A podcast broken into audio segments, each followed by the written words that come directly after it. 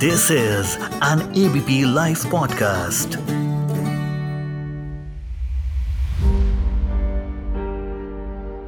Kashmir के अनंतनाग ज़िले के कोकरनाग में कल बुधवार यानी तेरह सितंबर को लश्कर ए तायबा के आतंकियों संग सुरक्षा बलों की झड़प हुई।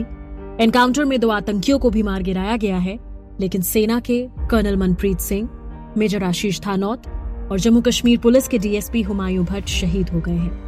इसी तरह से राजौरी में भी लश्कर ए तायबा के दो आतंकियों को मार गिराया गया है। कर्नल मनप्रीत सिंह भारतीय सेना में 19 राष्ट्रीय राइफल्स के कमांडिंग ऑफिसर थे। उनकी बहादुरी की वजह से उन्हें सेना मेडल से सम्मानित किया गया था। मूल रूप से पंजाब के पंचकूला के रहने वाले शहीद कर्नल मनप्रीत सिंह के परिवार में उनकी पत्नी के अलावा सात साल का बेटा कबीर सिंह और ढाई साल की बेटी बानी है। अनंतनाग एनकाउंटर में शहीद हुए मेजर आशीष थानौत 19 राष्ट्रीय राइफल्स में मेजर थे, मूल रूप से हरियाणा के पानीपत के रहने वाले थे, और दो साल पहले जम्मू कश्मीर में उनकी पोस्टिंग हुई थी। इसके पहले उनकी पोस्टिंग मेरठ में थी, उनकी भी दो साल की बेटी है। इस एनकाउंटर में देश के लिए जान कुर्बान करने वाले शहीद जम्मू कश्मीर पुलिस के डीएसपी हुमायूं मुजम्मिल भट्ट, पूर्व आईजी गुलाम हसन भट्ट के बेटे हैं। दो महीने पहले ही उनकी पत्नी ने एक बेटी को जन्म दिया है। सभी शहीदों को एबीपी लाइव पॉडकास्ट की ओर से, सभी भारतवासियों की ओर से श्रद्धांजलि देते हैं। रिपोर्ट्स के मुताबिक, आतंकवादी संगठन द रेजिडेंस फ्रंट यानी टीआरएफ ने हमले की ज़िम्मेदारी ली है। मीडिया रिपोर्ट्स के मुताबिक रेजिडेंस फ्रंट ने दावा किया है कि अनंतनाग में हमला, पाकिस्तान के कब्जे वाले कश्मीर में मारे गए लश्कर कमांडर रियाज अहमद की हत्या का बदला है। 2023 की शुरुआत में केंद्र सरकार ने अनलॉफुल एक्टिविटीज़ प्रिवेंशन एक्ट 1967 के तहत द रेजिस्टेंस फ्रंट को प्रतिबंधित आतंकवादी संगठन घोषित किया था। आखिर क्या है ये? चलिए इसी के बारे में आज डिटेल में बात करते हैं। एफआईआई में सिर्फ़ एबीपी लाइव पॉडकास्ट पर। मैं मानसी हूँ आपके साथ। मेरे साथ में आज बातचीत करने के लिए जुड़ चुके हैं। मेरा नाम lieutenant colonel J S Sodhi है और मैं एक डिफेंस और स्ट्रेटेजिक अफेयर्स एनालिस्ट हूँ। एबीपी लाइव पॉडकास्ट पर जुड़ने के लिए आपका बहुत बहुत शुक्रिया। सबसे पहला सवाल जो आपसे करना चाहूँगी वो ये ये प्रॉक्सी संगठन क्या होते हैं? क्यों बनाए जाते हैं?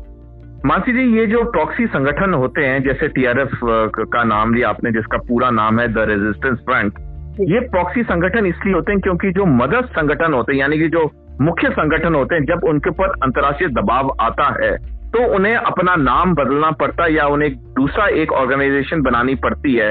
ताकि वो ये गैर कानूनी गतिविधियाँ कर सकें क्योंकि उन पे मदर ऑर्गेनाइजेशन पे दबाव आता है। जैसे मैं आपको समझाना चाहूँगा कि लश्कर ए तायबा जब उसके ऊपर काफ़ी काफ़ी दबाव आया संयुक्त राष्ट्र से अमेरिका से बाकी सारे दुनिया के देशों से तो उन्होंने एक ऑफ़ शूट एक संस्था बनाई जिसका नाम रखा द रेजिस्टेंस फ्रंट जिसे टीआरएफ कहते हैं। हम्म। अब इसके ये ऐसा नाम रखने का एक और कारण ये था कि अब तक जो भी ये लश्कर तायबा था या ये जैसे मोहम्मद था इनके जो नाम थे वो इस्लामिक नाम थे।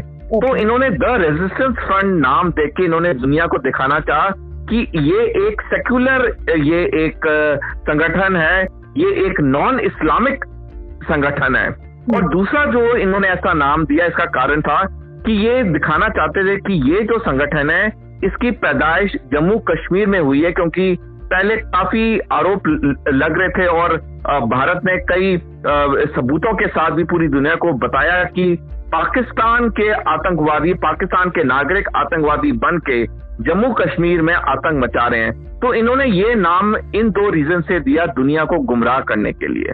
यानी कि ऑपरेट वहीं से ही सब होता है। जी बिल्कुल। सब कुछ पाकिस्तान से होता है। जैसे लश्कर तैयबा जैसे जैश मोहम्मद जैसी संगठन पाकिस्तान में पनपते हैं पूरा ये भी वैसी है सिर्फ़ नाम दिया गया दुनिया को गुमराह करने के लिए बस। जी। अब अगर मैं आपसे ये पूछूँ कि हमारे देश में ये कैसे घुसते हैं आतंकवादी? मानसी जी ये जो इनका मुख्य रास्ता आने का वो है लाइन ऑफ़ कंट्रोल को पार करके। आ, मैं आपके दर्शकों को बताना चाहूँगा कि जो भारत और पाकिस्तान का लाइन ऑफ़ कंट्रोल है जिसे एलओसी कहते हैं और जब वो राजस्थान में आता है तो ये एलओसी आईबी में बदल जाती है यानी इंटरनेशनल बॉर्डर में बदल जाती है।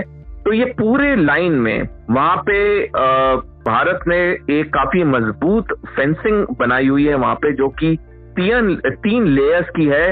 वो एक साधारण फेंसिंग नहीं है जैसे हमारे पार्क या घरों में होती है वैसे नहीं है ये बहुत ही मज़बूत फेंसिंग है और ये तीन लेवल की फेंसिंग है। उसको पार करना बहुत मुश्किल होता है। तो ये जो लोग होते हैं ये क्या करते हैं कि ये पाकिस्तानी साइड से आस्ता ज़मीन के नीचे एक सुरंग खोदते रहते हैं। हम्म। और ये जो कार्रवाई है ये एक दो दिन में नहीं करते इसे ये महीने लेते हैं। इसको एक एक इंच दो दो इंच रोज खोदते हैं ताकि हमारे सुरक्षा बलों को उसके बारे में पता ना चले। लेकिन हमें पता चल जाता है और अधिकतम केसेस में हम इन्हें भारत में घुसने से पहले ही या जैसे ये घुसते हैं, हम उन्हें मार गिराते हैं। लेकिन कई बार ऐसे हो जाता है कि वो सफल होते हैं और ये सुरंग के ज़रिए ये भारत में आते हैं। कई बार इनका एक और तरीका क्या है कि ये जब बहुत ही अंधेरा होता है और बारिश हो रही होती है, तब ऐसे खराब मौसम के बहुत फ़ायदा उठाते हैं और ये जो वायर्स हैं उसको कट करके ये दो तीन मिनट के अंदर फटाफट पार हो जाते हैं। लेकिन जैसे मैंने पहले आपको बताया अधिकतम केसेस में हम उन्हें मार गिराते हैं लेकिन कुछ केसेस में वो सफल हो जाते हैं और तभी वो जम्मू कश्मीर में आते हैं और यहाँ पे आतंक मचाते हैं। और एक बात और कहना चाहूँगा हम्म। अभी कल ही northern army commander general Upendra Dwivedi ने एक प्रेस ब्रीफिंग में कहा था कि अब हमारी चिंता की बात है कि ये आतंकवादी जो जम्मू कश्मीर में हैं हम्म। ये पंजाब और नेपाल से आ रहे हैं। यानी कि क्योंकि ये जो आतंकवादी इन्हें अब एहसास हो गया है कि भारतीय सेना एलओसी के ऊपर बहुत ही सतर्क है हम्म। और वहाँ पे हमारे अरेंजमेंट भी बहुत अच्छे हैं। तो हम्म। अब ये दूसरा रास्ता ले रहे हैं क्योंकि हम सारे जानते हैं कि नेपाल से भारत में आना बहुत आसान है। कोई वीज़ा की ज़रूरत नहीं होती कोई पासपोर्ट की ज़रूरत नहीं होती। सीधा आप यहाँ पर आ सकते हैं। तो ये जो सारी कार्रवाई है ये अब ये जो आतंकवाद है इसको एक नया डायमेंशन दे रही है। Exactly exactly. सियासत तो शुरू हो चुकी है, इस पर भी कहीं से आवाज़ आ रही है कि इस हमले का जवाब दिया जाएगा तो कहीं से ये भी आवाज़ आ रही है कि भारत पाकिस्तान को आइसोलेट कर दे। आपके हिसाब से पूछना चाहूँगी बिकॉज़ आप डिफेंस के पर्सन हैं, क्या सॉल्यूशन है इस आतंकवाद को खत्म करने का? मानसी जी, मैं आपका प्रश्न दो भागों में जवाब देना चाहूँगा। पहला है पाकिस्तान को आइसोलेट करना। मैं जनरल वीके सिंह के बाद से पूरा सहमत हूँ। हमें पाकिस्तान को पूरा आइसोलेट करना पड़ेगा। हमारे जवान आए गए दिन आतंकवादी घटनाओं में एलओसी में मर रहे हैं पाकिस्तान की वजह से। और दूसरे हाथ में हम पाकिस्तान के साथ क्रिकेट मैच खेल रहे हैं। हमारे कई लोग खुश हो रहे हैं और पाकिस्तान हो या जो हमारी भारत भारत की टीम है वो पैसा कमा रही है पाकिस्तान को खेल के। एडवर्टाइजिंग राइट्स इतने हाई रेट पे बेचे जा रहे हैं। तो लड़ाई सिर्फ़ भारतीय सेना की थोड़ी ना पाकिस्तानी सेना के साथ। लड़ाई तो भारत की है पाकिस्तान के साथ। तो जनरल वीके सिंह ने आज सही कहा कि हमें ये सारी चीज़ें, चाहे उनकी पिक्चरें उनके एक्टर्स, हमें हर तरफ़ से उनको आइसोलेट करना चाहिए। जब तक हम हर तरफ़ से नहीं करेंगे, हम दुनिया से कैसे उम्मीद कर सकते हैं कि वो लोग पाकिस्तान को आइसोलेट करें? दूसरी चीज़, पाकिस्तान के ऊपर जवाब देना।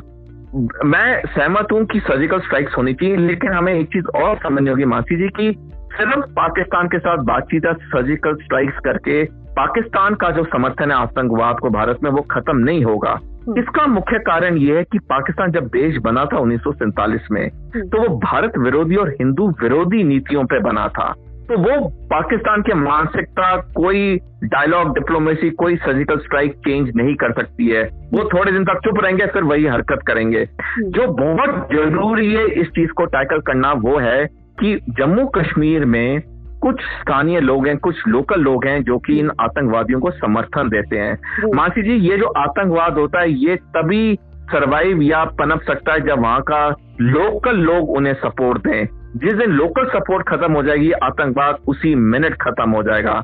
तो बहुत ज़रूरी है कि जो ये कुछ लोग हैं जम्मू कश्मीर के, जो कि ये कट्टरवाद या जिहादी मानसिकता के हैं और इन आतंकवादियों को समर्थन कर रहे हैं। उन्हें हमें डी रेडिकलाइज करना होगा और हमें एक सबक लेनी होगी मलेशिया और इंडोनेशिया जैसे देशों से। क्योंकि वहाँ पे कुछ दशकों पहले जब ये रेडिकलाइजेशन की प्रॉब्लम आई तो मलेशिया और इंडोनेशिया ने इंटरनेट इमाम बनाए, यानी कि जो व्हाट्सएप पे फेसबुक पे इंटरनेट पे by duty by duty roster के तहत वहाँ पे इंटरनेट इमाम होते हैं। जिस किसी आदमी को अपने धर्म के बारे में कुछ शंका होती है वो इंटरनेट इमाम पे कॉन्टैक्ट करता है रात के दो बजे हो चाहे दिन के बारह बजे हो और उनसे वो बातचीत करके अपने जो उसकी शंका होती है वो क्लियर करता है। तो बहुत ज़रूरी है कि हमें ये जो मिसगाइडेड लोकलाइट्स हैं जम्मू कश्मीर में जो आतंकवादियों को समर्थन दे रहे हैं हमें उन्हें डी रेडिकलाइज करना होगा। अन्यथा ये आतंकवादी घटनाएँ वहाँ पे चलती ही रहेंगी। जी। आखिर में आपसे यही पूछना चाहूँगी आज जो अनंतनाग में एनकाउंटर हुआ है आप उस पर आखिर पे क्या कहना चाहेंगे? मानसी जी ये बहुत दुखद है कि भारत ने अपने तीन बहुत ही ब्रेव सोल्जर्स को खोया है और मेरा सल्यूट उन तीनों को जिन्होंने भारत माता के लिए अपनी जान की कुर्बानी दी और उनके परिवारों को मेरे कंडोलेंसेस कि उन्होंने अपने इतने नज़दीक के लोगों को खोया हमारे देश के लिए। अब वो वक्त आ गया है जब हर भारतीय नागरिक को वो कोई भी पॉलिटिकल पार्टी का हो, कोई भी ऑर्गेनाइजेशन का हो, सबको इकट्ठे होके हमें इस आतंकवादियों के खिलाफ लड़ाई लड़नी पड़ेगी। जिस भी कैपेसिटी और कैपेबिलिटी में हो, चाहे इनके पाकिस्तान के मैचेस बॉयकॉट करें, चाहे इनकी कोई चीज़ ना खरीदें, इनके गाने की सीरीज़ ना खरीदें जो भी हम अपने लेवल में कर सकते हैं, फांसी जी हमें करना होगा। अन्यथा हमारे ऐसे वीर सेनानी मारे जाएँगे और लोग आएँगे ध्यान देंगे ध्यान से लेकिन इस परिवार का आदमी या लेडी ऑफिसर या सोल्जर जो जाते हैं, उनके अंदर ज़िंदगी भर का एक वॉइड हो जाता है। उनकी ज़िंदगी कभी सम्मान्य नहीं होती है। तो हमें कर लेना होगा हर भारतीय नागरिक को कि हम पाकिस्तान की हर चीज़ को बॉयकॉट करेंगे। Exactly thank you so much हमारे साथ जुड़ने के लिए एबीपी लाइव पॉडकास्ट पर। मैं मानसी हूँ आपके साथ।